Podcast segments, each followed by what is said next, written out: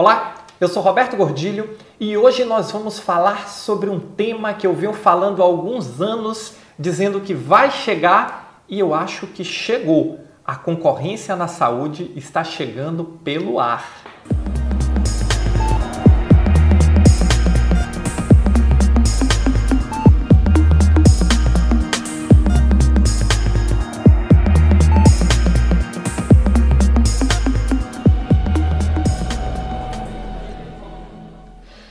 Semana, eu fui fazer uma manutenção na minha loja do, do UOL, na loja que vende o meu livro, e aí eu fui surpreendido, surpreendido até positivamente, com uma oferta do UOL.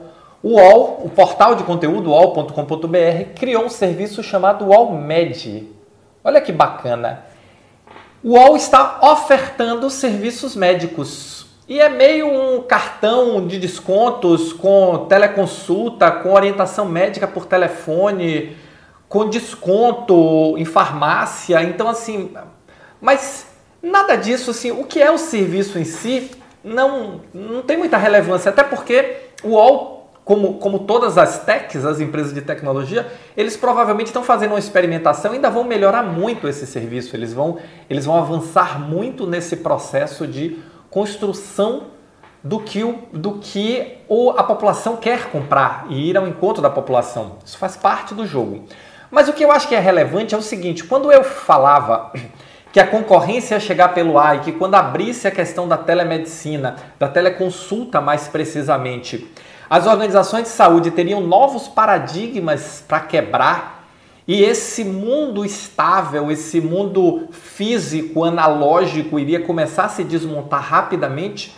Eu acho que ninguém pensou que fosse tão rápido. Na verdade, nem eu pensei. Eu achei que essa mudança toda ela viria com o advento do 5G, mas veio com o corona, veio com o Covid-19 que está fazendo toda essa antecipação de futuro. Então, cada vez mais eu vejo as health techs, as empresas de tecnologia em saúde que que normalmente são empresas que vendem profissionais que vêm de outros setores que se juntam com os profissionais da saúde e começam a criar ofertas diferentes, são as chamadas startups da saúde, criando serviços cada vez mais inovadores. Até então, eu estava vendo, até o passado remoto, fevereiro de 2020, eu estava vendo as health techs muito focadas em criar ofertas para complementar o serviço atual. Agora eu estou começando a observar um movimento diferente. As health techs elas estão começando a criar novos serviços, combinando serviços e criando novas ofertas com escala gigantesca. Imagina só, se o UOL me ofereceu, ele está oferecendo isso, ou provavelmente, ou pode estar oferecendo isso, talvez em todo o Brasil, ou grande parte dele, eu não sei se é regional ainda, mas o, o projeto com certeza e o propósito é ser uma oferta nacional.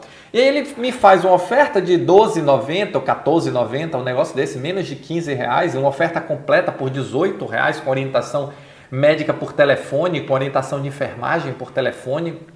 Então, olha a quebra de paradigma que a gente começa. Uma empresa que não é de saúde, que não é de plano de saúde, que não tem rede de saúde, que é só uma empresa de tecnologia, junta as duas pontas, a ponta da oferta com a ponta da procura e começa a criar produtos e ofertar de uma forma completamente inovadora para os padrões da saúde, que sempre foi um padrão local, uma relação pessoal, uma relação analógica, uma relação física.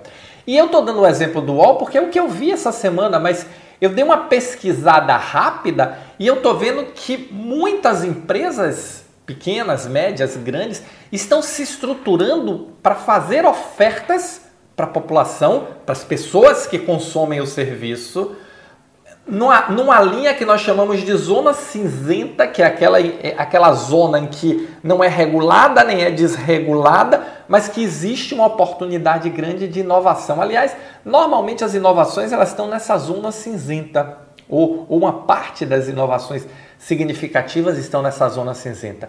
Então você começa a entender melhor o que eu falo quando eu chamo de pensamento digital. Muitas organizações de saúde ainda estão focadas na transformação digital, que é trazer o mundo digital para a sua operação. Outras empresas não têm compromisso com essa operação, elas, elas simplesmente já nasceram digital ou estão em forte processo já avançado de digitalização e já vem com um pensamento, com uma ideia digital que é não tem um legado, como é que eu pego tudo isso que está sendo ofertado, todas as possibilidades tecnológicas, eu crio novas ofertas, eu crio novas embalagens, eu crio novos produtos. Isso vai ser uma revolução. Aí comece a se perguntar o que é que o seu cliente tem que te prende a ele ou que prende ele a você? Sabe qual é a resposta? Provavelmente nada ou muito pouco. Qual é o seu diferencial? É ter o equipamento mais novo? É um atendimento mais rápido? Um atendimento mais rápido, o seu ambulatório consegue concorrer com a teleconsulta? Ter o, o equipamento mais novo, será que todos os seus concorrentes não têm esse mesmo equipamento? Qual é o seu diferencial? Porque a concorrência está chegando pelo ar. E não adianta ficar pensando, não, a minha estrutura vai. A sua estrutura vai ser vendida para quem pagar mais ou para quem sobrar comprando. E talvez essas techs aconteçam na saúde o que aconteceu em diversos outros setores. Elas vão capturar o valor inteiro. Olha o que aconteceu no mercado de transportes. O Uber captura o valor e você entra no carro e tem carro a hora que você quiser e tem tudo a hora que você quiser. Olha o que aconteceu no mercado de hotéis com Airbnb. Olha o que aconteceu no mercado de filmes com Netflix. Olha o que aconteceu no mercado da música com Spotify, com Apple. Então, vamos começar a abrir o olho, pessoal, porque as inovações estão chegando de fora.